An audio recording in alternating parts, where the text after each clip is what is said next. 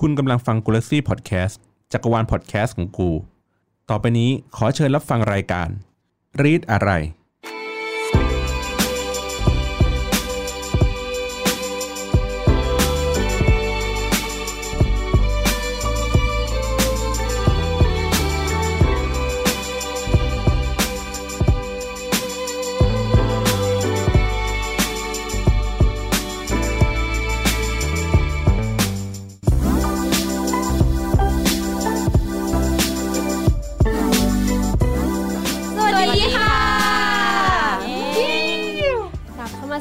การ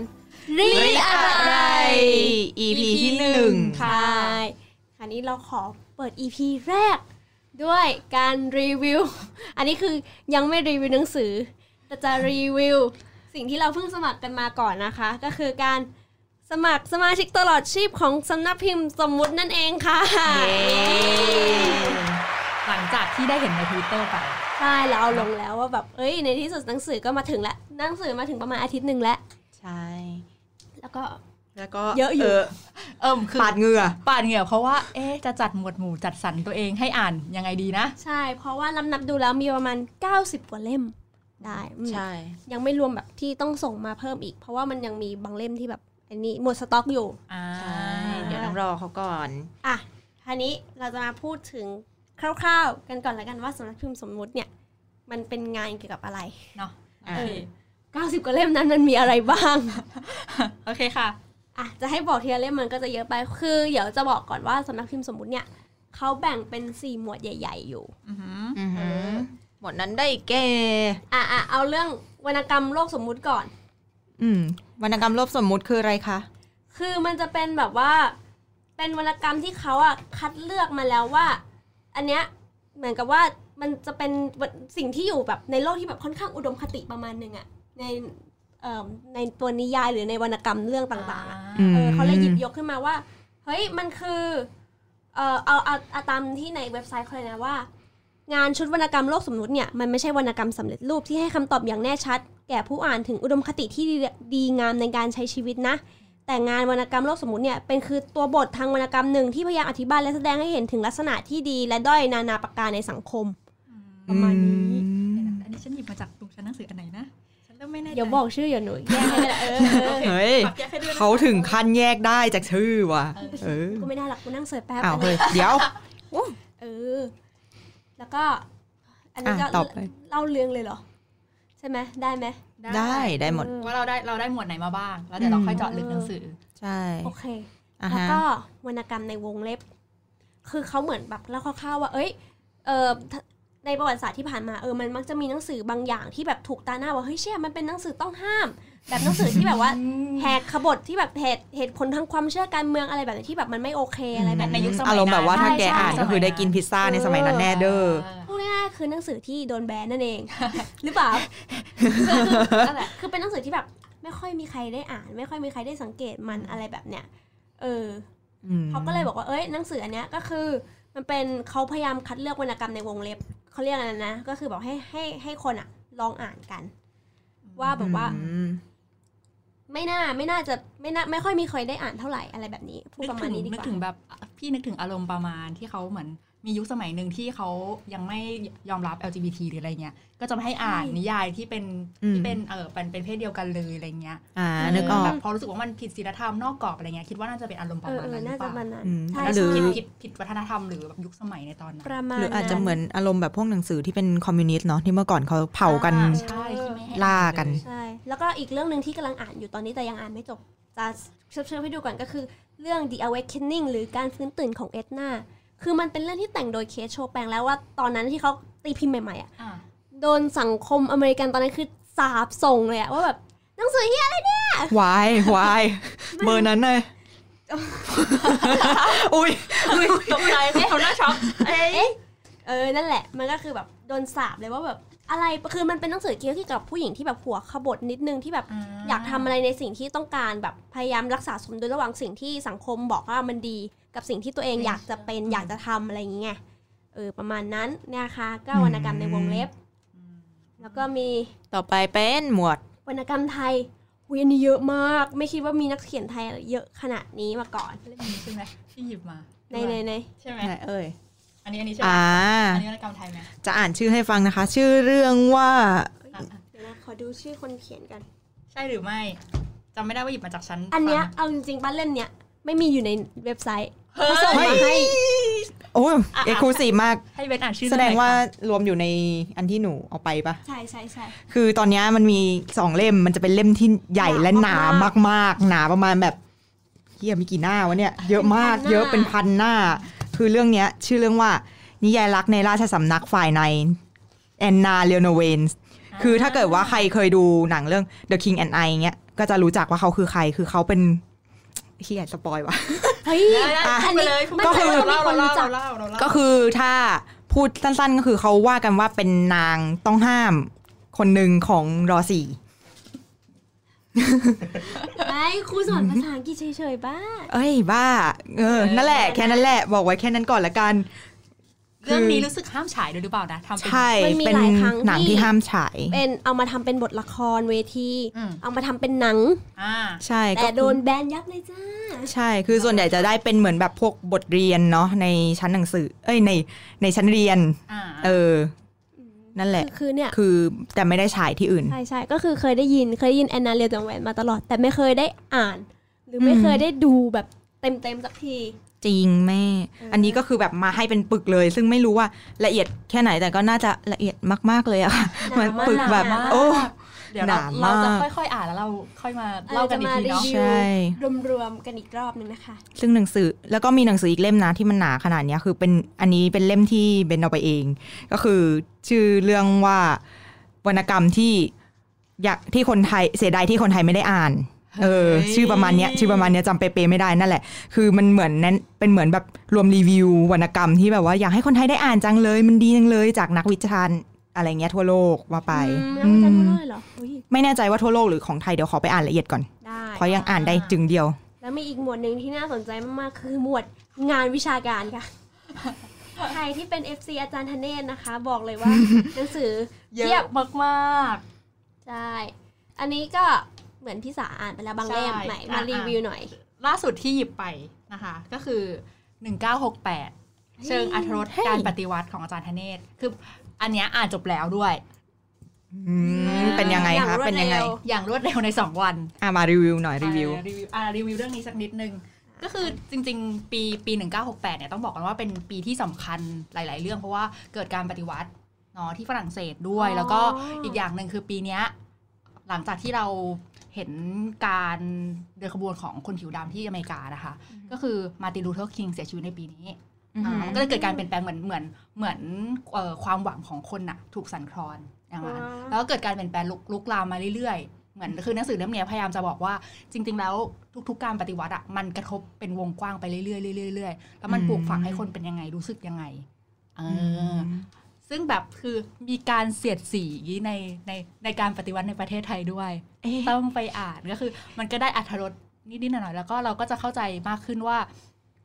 กระบวนการการเปลี่ยนแปลงที่มันค่อยๆ แบบฝังลึกมาเรื่อยๆค่อยๆแยบแยบเรามาเรื่อยๆเรื่อยๆโดยที่เราไม่รู้ตัว จนเกิดเป็นการปฏิวัติอย่างที่เรา อยู่ๆรู้สึกว่าคุ้นชินไปเนี่ยมันเป็นยังไงอืมก็อ่านจบอันนี้ก็แนะนำสำหรับสำหรับสายแบบว่าที่รู้สึกว่าเออชอบสนใจเรื่องแนวการเมืองแนวอะไรอย่างเงี้ยเนาะอ่านก็สนุกดีแต่ว่ามันจะมีความแบบภาษาวิชาการเยอะนิดนึง แล้วก็อ่านแล้วคือต้องลำดับเหตุการณ์อะไรอย่างเงี้ยอาจจะต้องไปเปิดเสิร์ชหาข้อมูลเพิ่มเติมถ้าไม่ได้เป็นแนวประวัติศาสตร์อะไรอย่างเงี้ยเนาะอ่าก็จะประมาณนี้เนาะนะนี่อะพี่บอล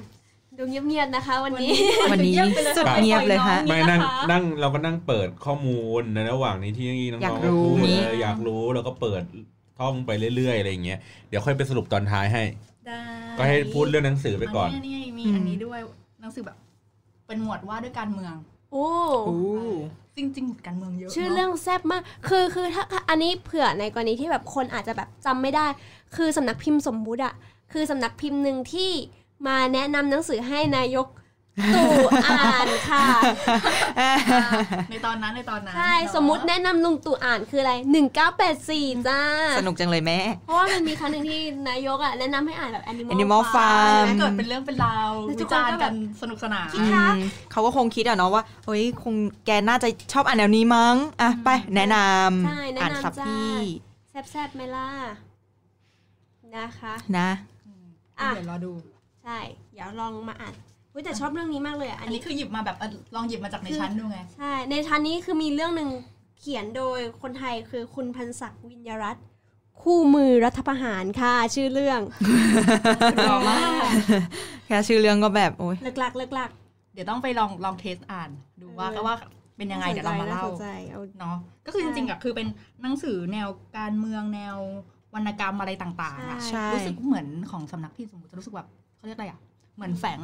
แฝงความเป็นวัฒนธรรมในช่วงนั้นใช่แฝนเหตุการณ์แฝนประวัติศาสตร์หน่อยๆ ด้วยเนาะอ่าแบบกลิ่นอายของการรับอิทธิพลอะไรบางอย่างมาในช่วงนั้น ใช่ มันขคือองแบบแต่ละชาติแต่ละแทบจะที่เกือด้บวยทุกยุคเปลี่ยนผ่านอะหนังสืออันเนี้ยอืมมันจะมีหมดเลยพวกแบบหนึ่งเก้าหกอะไรเนี่ยใช่จริงภาษาด้วยนู่นนี่นั่นแล้วแต่เรื่องเนี้ย อันนี้คือ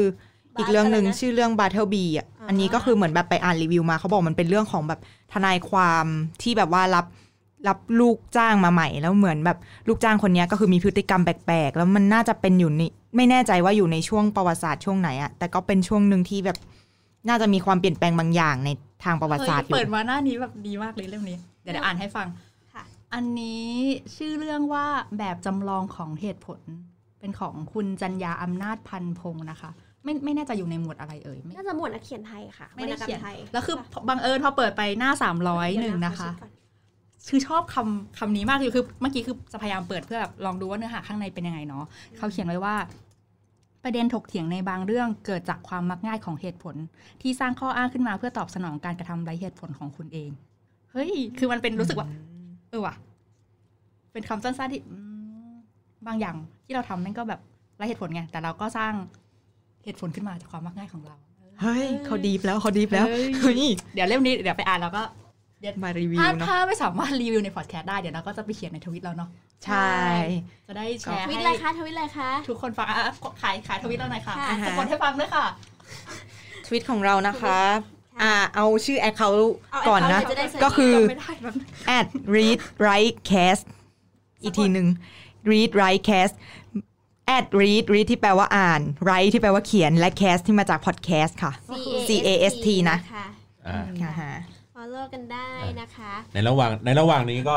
นั่งให้ข้อมูลเพิ่มเติมสำหรับค่ะคนที่แบบฟังฟังแล้วแบบ เอ๊ะ ทันไม่ทันสำนักพิมพ์สมมุติคืออะไรอ่าแล้วก็ทำไมเขาถึงมีเป็นแบบรายปีรายตลอดชีพอะไรขนาดนี้นะครับครับ ก็อันนี้อ่านมาจากข้อมูลของในเว็บไซต์ของเขาเองเลยนะครับเขาก็จะบอกว่าเป็นร้านหนังสือแบบทางเลือกนะครับแล้วก็เป็นสำนักพิมพ์ขนาดเล็ก ที่แปลวรรณกรรม ทั้งมีแปลวรรณกรรมนอกวรรณกรรมไทย บทกวีเรื่องสั้นนวนิยาย งานทางสังคมศาสตร์ และประวัติศาสตร์นะครับก็แบ่งตามกลุ่มแบบเมื่อกี้ที่น้องปิมบอกก็มีทั้งวรรณกรรมในวงเล็บที่คัดสรรเนื้อหาวรรณกรรมหลากหลายภูมิภาคมา เรื่องสั้นเรื่องยาวอะไรอย่างนี้ไปนะครับ อันที่สองก็จะเป็นโลกสมมุติก็คือ คัดสรรจากวรรณกรรมที่จำลอง หรือให้เห็นภาพสังคมในอุดมคติหรือในด้านกลับกันนะครับ แล้วก็อีกอันนึงก็คือพวกงานชุดวิชาการที่เล่นเกี่ยวกับประเด็นต่างๆ อย่างเมื่อกี้ก็เป็น 1968 อะไรอย่างนี้ว่ากันไปนะครับ ทีนี้ก็เมื่อสักประมาณปีที่แล้วเขาก็มีแคมเปญนี้แหละที่สมัครสมาชิกตลอดชีพในรุ่นที่ 1 รุ่นที่1เนี่ยราคาประมาณสัก1 5ื่นปีที่แล้ว ปีที่แล้วนะครับใช่ค่ะแล้วก็มีน่าจะมีคนมาสมัครอยู่ประมาณสักเกือบเกือบร้อยคนค่ะเขาก็เขียนในในในบทความของเขาว่า มันก็เป็นความท้าทายของการทำแคมเปญนี้ ว่าสมาชิกตลอดชีพ ไม่รู้ว่าชีพคนอ่านหรือชีพสำนักพิมพ์อะอุ๊ยอะไรจะไปก่อนกัน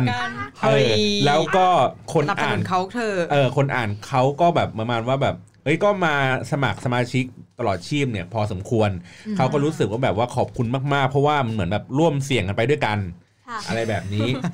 นะครับ แล้วเขาก็เลยเหมือนปีเนี้ยในช่วงตุลาปี 62 นี่แหละเขาก็เลยเปิดสสมัครสมาชิกตลอดชีพรุ่นที่ 2 แล้วก็สามารถผ่อนชำระ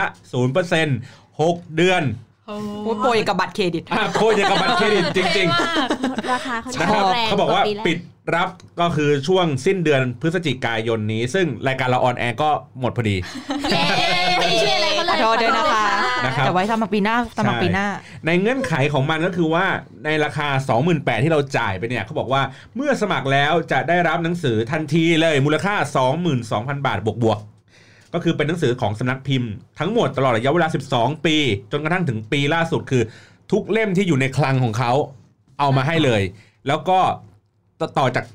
ต่อจากนี้เป็นต้นไปคือหนังสือพิมพ์เออหนังสือที่พิมพ์มาจากสำนักพิมพ์นี้ค่ะมีอะไรเขาก็จะมาส่งให้สมาชิกตลอดนะครับถึงคือจริงๆเราไม่สามคือเราสามารถที่จะเอาทุกเล่มก็ได้ หรือเราจะเลือกเอาบางเล่มก็ได้ ถ้าเกิดมีข้อจำกัดเรื่องสถานที่หรือนะแม้ครับว่าแบบบางคนเขาก็แบบมีซื้อเก็บไว้แล้วแล้วไงใช่ก็เลยแบบไม่เอาบ้างก็ได้ นี่และนอกจากนี้ยังมีให้ผู้อ่านสามารถเสนอสูตรในการงวดเอ่องวดชำระได้เอง เออใช่ใช่อันนี้พีคมาก อันเมื่อกี้บอกว่าเออผ่อนศูนย์เปอร์เซ็นต์นาน6เดือน อ่า มันต้องวงเล็บว่านานสูงสุด6เดือน แล้วแต่คุณคุณอาจจะไปดีไซน์สูตรว่า4เดือนพอเป็น8 8 6 6 8 0 0 0 8 0 0 6 0 0 6 0 0เจ็ดเจ็ดเจ็ดเจ็ดอ่าหรือเจ็ดเจ็ดเจ็ดเจ็ดอะไรอย่างงี้ว่ากันไปห้าเดือนก็แปดห้าห้าห้าอะไรอย่างงี้ก็ไป อืม ก็คือแต่ช่วงแรกก็ต้องเป็นเงินเหมือนเงินเงินเงินก้อนใหญ่หน่อยนะครับอ่าแล้วก็นั่นแหละเขาบอกว่าเอ่อ จำกัดเวลาแล้วก็จำกัดสมาชิกที่ที่จะมาสมัครเนี่ยไม่เกิน 100 คนนะครับ เพราะว่าถ้าเกิดว่ามีเยอะเกินไปมันก็จะแบบสื่อสารกับสมาชิกพวกเนี้ยยากหน่อยนะครับหมักแล้วเขาก็จะมีแอดไลน์ส่วนตัว ก็แบบว่ามีอะไรก็แบบไปเอาเขาได้เลยจิกเขาได้เลยว่าอยากเอาเล่มนี้ค่ะพี่อะไรอย่างงี้ใช่ไปจิกไลนะครับน์เกลียดคำว่าจิกนะแล้วก็จะมีเป็นแบบเอ่ออย่างความรู้สึกของสมาชิกตลอดชีพในรุ่นที่หนึ่งอ่า เขาก็จะมีเป็นบทความมาแบบว่าให้อ่านกันว่า เอ้ยความรู้สึกของสมาชิกในรุ่นแรกอะไรอย่างเงี้ยว่าเขาเขาพูดยังไงบ้างเนี่ยครับก็จะมีเป็นแบบ testimonial อะอ่าอ่าเขาก็จะบอกว่า เช่นเขาบอกว่าสมาชิกตลอดชีพสำนักพิมพ์สมมุติเป็นสิ่งดีๆ อย่างหนึ่งในชีวิตครับ แค่คิดว่าจะมีหนังสือดีๆ สวยๆ ให้ได้อ่านและหยิบจับไปตลอดก็มีความสุขแล้ว อ่า นี่คืออาหนึ่งในสมาชิก เขาบอกว่าสมาชิกหมายเลข 063 เขาเรียก ident เออแบบ identify เออเหมือนพันทิปอะชื่อสมาชิกว่าเป็นเป็นเป็นหมายเลขเป็น number น่ารักนะครับนี่หรือว่าเป็นคุณอ่าภาสกรหมายเลข 008อ่มากกว่าสำนักพิมพ์กับลูกค้ามากกว่าหนังสือกับคนอ่าน คือความเป็นเพื่อนนี่แหละที่ได้รับมาตลอดนี่ อ่าอันนี้ก็คือเป็นแคมเปญของของสำนักพิมพ์ที่ที่ที่เขาทำมา แล้วก็เออเมื่อกี้ได้ลองจับหนังสือแบบในตำนานเนี่ยหนังสือแบบแอนนาเนี่ยแบบโอ้นี่โหใช่ไหมแบบยายโอ้รักยโอ้คนลุกเลยคอะนลุกเลย เปล่านั่งอยู่ใต้แอร์ทำมุกเร็วมากเอ่อถ้าแบบถ้าแบบลองจับดูลองแบบยังไม่ได้อ่านนะเหมือนว่าจับดูงานประกอบ โอ้พูดเหมือนผมเหมือนรถเลยงานจับประกอบดูดูงานประกอบปกปกอ่ามาดูปกดูดูกระหนัดาษงสือดูกระดาษอะไรเงี้ยคือแบบ เฮ้ย ก็แพงอยู่นะเล่มนี้ เล่มนี้ใช่แบบปกแข็งขนาดนี้มันน่าจะเป็นพันนะใช่แล้วมีต้องเป็นพันหน้า ใช่มีเป็นพันหน้าเลย แล้วก็มีเป็นแบบริบบิ้นสีแดงๆขั้น หรือว่าอ่าหนังสืออ่านี่มันเป็นปกแข็งใช่ปกแข็งสวยมากพูดเลยใช่ปกสวยสวยทุกเล่มภาคเออ สวยมากคือ มันไม่ควรจะมาอยู่ในกระเป๋าเป้อะ เวลาเราพกไปอ่านอะมันควรจะวางอยู่ในชั้นวางหนังสือ grand ๆอะแบบอยู่ในบ้านอะสวยๆแบบตู้ดีๆเห็นภาพแบบเหมือนอยู่ในห้องสมุดแฮร์รี่พอตเตอร์อะแบเอบอใช่ไหมหนังสือไม้สักอะไรอย่างเงี้ยแล้วไม้เสียบสักวางไว้อะไรอย่างเงี้ยไม่ได้ไปอยู่ตามเป้อะแบบอืมหรืออันหรืออันนี้ก็ได้ลองดูปกอ่อนหน่อยนึงปกธรรมดาค่ะเออส่วนใหญ่ก็ดูแบบเป็นอย่างนี้พ็อกเก็ตบุ๊กหน่อยอะปกพกธรรมดาก็พกเอ่อได้เป็นหนังสือที่แบบเป็นเอ่อก็โอเคลองกินก่อน อะโอเคผ่าน ทำไมทำไมๆกินสำหรัเป็นยังไงคะคนที่อ่านหนังสือก็จะเข้าใจกันดี อันนี้อันนี้มันหนังสือแบบอยู่นานแล้วไงกลิ่นจะไม่ค่อยออก ใช่เพราะว่าเนี่ยมีตรงปลายตรงอย่างอันนี้อันนี้เล่มใหม่ตรงเนี้ยใช่อันนี้ใหม่กว่ามันจะเริ่มแบบมีขอบขอบใช่เหลืองตรงขอบเหลืองๆไงๆนี่แต่รู้สึกถึงอัคนวามนี้แบบก็โอเคอยู่ อันนี้ชอบเซตแบบนี้มากของบาร์เทลบีอ่าชอบเซตอันเล็กๆเนาะประมันมาณจะเป็นอันเล็กฝ่ามือประมาณฝ่ามือเลยอะฝ่ามือบาร์เทอร์บีแล้วส่วนใหญ่ขนาดนี้ทุกเล่มแล้วแบบแฮปปี้พี่ดมแล้วหอมก็นางเคมว่านางเป็นเรื่องสั้นขนาดยาวเอออะ งงไปอีกซับซ้อน ทีนี้อะในบรรดาทั้งหมดเนี่ย ใครได้อ่านอะไรเล่มไหนบ้างบ้างแล้วอันนี้สาอ่านจบไปแล้วเล่มนี้สาอ่านจบแล้วเล่มนี้เล่มเอ่อหนึ่งเก้าหกแปดนะครับซึ่งอ่านของคุณการปฏิวัติธเนศนะครับใช่คนอื่นยังไม่ได้อ่าน ปิมกำลังอ่าน The Awakening อยู่กำลังอ่านไอ้แนะนำหนังสือวรรณกรรมคนไทยเสียเสียดายคนไทยไม่ได้อ่านอยู่ค่ะ อ๋อโอเค ทีนี้อะไหนๆพูดรวมๆช่วงท้ายแล้วเอ่อหนังสือเชิงการเมือง เชิงอุดมการณ์เชิงรัฐศาสตร์อ่าฮะอ่านยากอ่านง่ายอย่างไร เอามุมมองคนเรียนรัฐศาสตร์หรือคนไม่เรียนรัฐเอาศาสตร์เอาคนที่ไม่เรียนก่อนเออเดี๋ยวเราอะคนไม่เรียนก่อนสาค่อยพูดรู้สึกว่าเนื้อหาแบบเนี้ยมันหนักเกินไปไหมในการที่จะแบบเริ่มต้นอ่าน หรือถ้าจะเริ่มต้นอ่านหรืออันนี้ก็ได้อะแล้วแต่เราควรจะแบบทำความเข้าใจกับมันยังไงอะไรยังไงก่อนสำหรับหนูหนูรู้สึกว่าถ้าตัวเนื้อเรื่องการเขียนอะ มันสามารถทำให้น่าสนใจได้อะคือตัวเนื้อเรื่องมันอาจจะเป็นแก่นที่หนัก แต่ว่าถ้าเกิดการเขียนมันทำให้รู้สึกแบบเออว่ะน่าอ่านดีหรือมีคนแนะนำอะหนูก็จะอยากอ่านนะอย่างหนึ่งเก้าหกแปดเนี้ยก็เห็นคนแนะนำบ่อย อืม ก็รู้สึกว่า มันก็ไม่น่าหนักเกินไป ถ้ามันอยู่ในเขาเรียกว่าอะไรอยู่ในรูปแบบภาษาที่มันเข้าใจง่ายอะอืม ถ้าเกิดอะสมมติถ้าเกิดสมมติอะแนะนำนะ ถ้าเกิดอยากอ่านหนังสือเชิงวิชาการหรือการเมืองอะไรจัดๆอะ ควรแนะนำว่าตัวอันนี้คือเอาประสบการณ์ส่วนตัวคือ เริ่มอ่านจากวรรณกรรมของคนพวกนี้ก่อนดีกว่าที่อืมบางทีเขาวรจะรณกรรมในยุคนั้นเออวรรณกรรมในช่วงยุคนั้นๆเออโอเคใช่พูดผิดประมาณนั้น เพราะว่ามันจะเหมือนกับว่าทุกเรื่องที่เขาเขียนนะมันจะสอดแทรกวัฒนธรรมหรือสังคมหรือแนวอ่าความจริงคิดเขาตอนนั้นไปอยู่ใช่แล้วแต่เขาอะจะถอดจะถ่ายทอดมาในรูปแบบของวรรณกรรมหรือนิยาย ของเรื่องราวที่แบบมันมีคอนฟ lict มีความสนุกสนานของมันอยู่แล้วอะอ่า เออ แต่เรามันแต่ถ้าเกิดสมมติเราอ่านจบแล้วอะอยากแนะนำเลยนะ สิ่งที่แนะนำต่อคือไปอ่านประวัตินักเขียน แล้วจะรู้ว่า เฮ้ยเขาใช้ชีวิตอย่างนี้เขาถึงมีนิยายแบบนี้ออกมาอืมอะไรอย่างเงี้ยค่ะอะอย่างใช่อย่างของพี่อย่างงี้ พี่ไม่ได้จบรัฐศาสตร์พี่ก็อ่าเสริมว่า เออเรื่องนะถ้าถ้าหนังสือมันเกี่ยวข้องกับเอ่อแนวความคิดแง่คิดเอ่อแนะนำว่าเวลาอ่านไปเรื่อยๆอะครับ อ่านไปแล้วช่วงไหนถ้าเรารู้สึกว่า เฮ้ย มันมันกำลังอ้างอิงถึงช่วงเวลาหรือช่วงเหตุการณ์อะไรขึ้นมาสักอย่างหนึ่งอะอืมให้คุณหยุดอ่านก่อนแป๊บหนึ่งแล้วไปเสิร์ช Google อ่าแล้วก็ไปเออก็จริงหาแล้วก็ไปหารายละเอียดของเรื่องที่ที่ที่เขาอ้างอิงถึงอืมเราก็ดูว่าอ๋อไอ้เรื่องเนี้ย จริง ๆ แล้วมันมันกำลังเกิดเหตุการณ์อะไรขึ้น พูดถึงเรื่องอะไร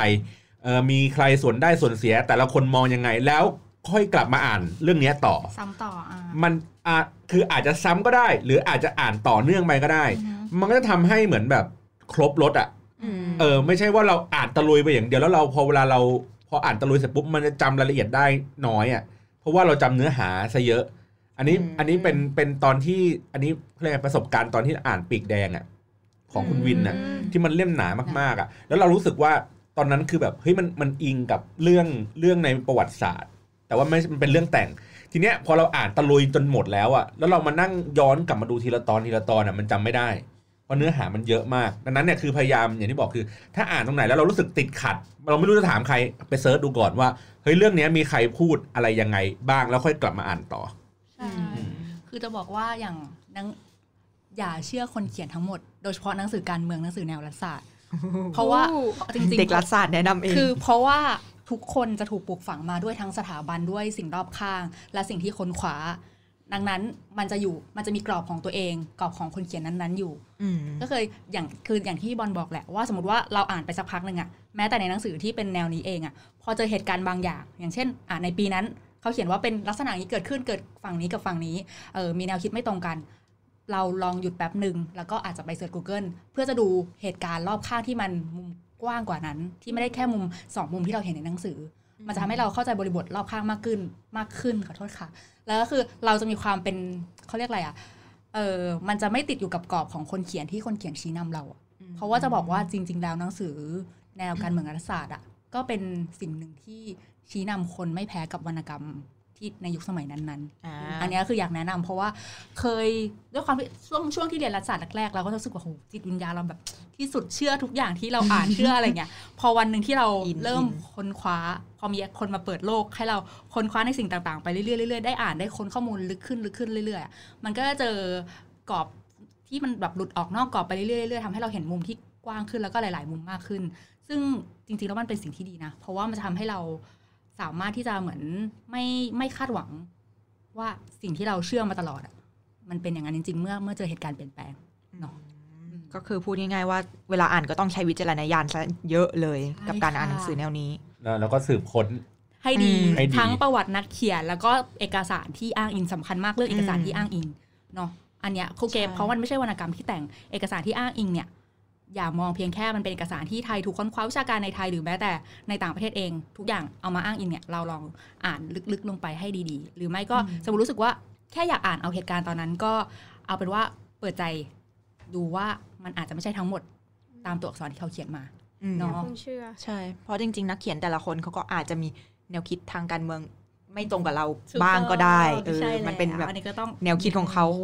อย่างนี้ต้องใช้เวลาอ่านนานเท่าไหร่ครับ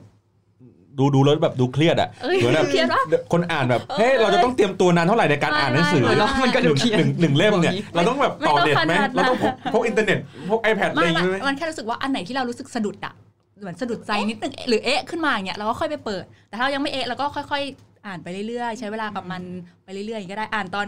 ที่อยู่เข้าห้องน้ำเงี้ยค่ะสนุกดีจริงๆ มันเป็นตอนที่แบบหัวสมองจะจะไบรท์มากไม่เอากลัว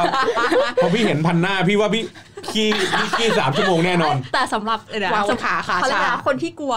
กลัวผีกลัวอะไรอย่างเงี้ยเนาะกลัวสิ่งลี้ลับ จะไม่ค่อยแนะนำให้อ่านนะอ้าวอ้าวเอ๊ะเฮ้ยจริง ๆ คือหมายถึงว่าบางคนมันเคยมีคือแนะนำแนะนำเพื่อนที่เขากลัวอ่านแล้วคือในหนังสือชอบมี สอดแทรกรูปบุคคลสำคัญคนนู้นคนนี้เล่าเหตุการณ์อ๋อแล้วมันหลอนมันหลอนหลอน เพราะว่าเขามีตัวตนจริงๆไงจนว่าเก็บเขาเก็บตามแบบเนี่ยเนี่ยเพราะไม่ว่าใช่ไม่แป๊ไม่บนึงไม่เราไม่พูดเรื่องตามสิเพราะว่ามันจะมีเป็นแบบบางเล่มเมื่อกี้ที่พี่เปิดเปิดดูอยู่ใช่มันเป็นภาพเก่าๆภาพสงครามมีเล่มภาพนี้เอาภาพอะไรอย่างเงี้ยภาพประวัติคือศาสตภาพร์สงครามอืมเราอาจจะเคยเห็นในในหนังสงคราม แต่ว่าในหนังสือรัฐศาสตร์หรือการเมืองอะมันจะไม่ใช่แค่ภาพสงครามมันจะเป็นภาพบุคคลของคนคนนั้นที่กำลังกระทำบางสิ่งบางอย่างอยู่ที่เราไม่เคยเห็นอ๋อแล้วบางคนกลัวอย่างเงี้ยก็จะรู้สึกแบบ เฮ้ยไม่อ๋อไม่โอเคแล้วคือมันมีเหตุการณ์อัอนนี้ก็เก็ตธิบายโดยละเอียดด้วยไปอ่านอันนี้แอนนาแล้วกันครับไม่น่ามีภาพเลยโอ้โหไม่น่ามีภาพเลยมีปะมีหนาขนาดนี้ไม่แต่ไม่น่าเยอะไงคือภาพวาดอะภาพวาดไม่ใช่ภาพถ่ายเออมันต้องมีภาพอะไรยังไงบ้างไหมอุ้ยมีภาพแบบว่าจดหมายด้วยเออจดแบบหมายเหตุในใบคอยโอเคโอเคเย้อันนี้อันนี้ไม่ค่อยหลอนเท่าไหร่เออเอออะโอเคนะครับ ก็สำหรับอ่าเฮ้ยมีมี ฮะมีดิอะอุ้ยเห็นไหมเห็นป่ะโอเคขอมีแล้วขอยันยังไม่บอกแล้วกันนะคะโอเคว่าเอาไว้งั้นสำหรับอ่าวันนี้รอบนี้เราก็มารีวิวตัวที่เป็นแบบหนังสือของสำนักพิมพ์สมมุติเนาะใช่ที่เราสมัครอ่าที่เราสมัครสมาชิกกันมา ซึ่งอย่างที่บอกว่าก็แสดงความเสียใจด้วยสำหรับผู้ฟังนะครับว่าไม่ทันแล้วนะฮะขอโทษนะคะก็ต้องรอปีหน้านะครับ แล้วก็รอติดตามจากอ่า Facebook ของสำนักพิมพ์สมมุตินะครับว่าเขาจะเปิดรับอีกเมื่อไหร่แต่ว่าราคาแพงขึ้นทุกปี พูดเลย ปีที่แล้วหมื่นห้าปีนี้สองหมื่นแปดปีหน้าน่าจะประมาณสักสามสามปลายหรือสี่ต้นแล้วหล่ะนังสือมันหายากขึ้นไงอ่าหนังสือหายากขึ้นนะครับ ก็เป็นจริงๆจริง ๆ ก็ชื่นชมว่ามันเป็นไอเดียที่ดีในการแบบสำหรับผู้ที่ไม่ต้องเสียเวลาใช้เงินแก้ปัญหาเอาจริงๆใช้เงินแก้ปัญหา เพราะว่าเราไม่ต้องไปสะสมหนังสือเก่าๆ เหมือนทีแรกที่เคยจะซื้อสำนักพิมพ์อะไรนะ ฟ้า ฝาเดียวกันเออฟ้าเดียวกันที่เขาออกหนังสือพิมพ์เป็นเซตเซตเซตอะในช่วงงานสัปดาห์หนังสืออะแล้วเขาแบบจับเป็นชุดชุดชุดชุดมา แล้วเรารู้สึกว่าแบบ เราอยากซื้ออย่างนี้จังแต่ว่าเราอยากซื้อมากกว่านี้อ้าวไม่มี อะไรเงี้ยมันมาเป็นเซตเซตที่เขาแบบจัดเป็นเป็นเป็นชุดเอาไว้ให้ เออ เราก็เลยแบบเราก็เลยแบบกึ่งเสียดายว่าเฮ้ยถ้ามันมี box set ที่มันใหญ่กว่านี้เราแบบจะได้แบบขนทีเดียวตุ้มเดียวไปเลยนะครับ ก็นั่นแหละอย่าลืมติดตาม รายการเราด้วยนะครับค่ะเมื่อกี้บอกให้ติดตามสำนักพิมพ์สมมุติแล้วค่ะติดตามรายการเราได้ที่ไหนนะครับ read read อะไร read อะไรค่ะเรียนอะไรพอดแคสต์แล้วก็ในทวิตเตอร์ทวิตเตอร์ไงเออทวิตเตอร์ก็เอาไปคือติดต่อนะคะ Twitter Twitter นะคะ read write cast นะคะ แต่ว่าถ้าอยากคุยกันกับเกี่ยวกับรายการนี้ก็ add เอ้ย hashtag read อะไร ภาษาไทยนะคะ เป็นภาษาไทย read ไม่โทร read อะไรลินไม่โทรนะครับไม่ไม่เจ็ดนะครับ ไม่ไม่ไม่ไม่ไม่เจ็ดไม่ไม่เจ็ดอะไรไม่ตรี ใช่เออไม่ตรีเยี่ยมเลยเมื่อกี้นะครับ ก็โอเคค่ะไงไงอู้ไว EP หน้า เดี๋ยวเราจะมาอาจจะได้มารีวิวหนังสือที่ได้อ่านกันมากขึ้นจากสำนักพิมพ์สมบูรณ์อีกทีหเรานึเรางเราสปอยไหมว่า EP หน้าจะเป็นอันนั้นไหมหรือยังไงโอ้เอาแบบว่ามี mission ของตัวเองนะต้องอ่านให้จบ เออเออใช่อ่า The Awakening เหรอ แล้วหก็รือจะเอาอันนู้นอ๋อแล้วก็มีอีกเรื่องหนึ่งที่ค้างไว้ตั้งแต่ตอน EP ศูนย์คือ คิมจียองผู้เกิดปี 1982 อันนี้ไม่ได้อยู่ในน้ำสำนักพิมพ์สมมุตินะอ่าแต่ไม่ว่าแบเกี่บยวไม่เกี่ยวน่าสนใจ ใช่ได้ได้แต่ขอจัดให้ไปอยู่แคทเดียวกับ The Awakening ได้ เฮ้ยเฮ้ยอ่านอ่านดูแล้วว่าแบบเนาะได้มันได้ โอเค โอเคโอเคครับค่ะก็วันนี้ขอบคุณสำหรับการรับฟังครับ สวัสดีครับ สวัสดีสวัสดีค่ะ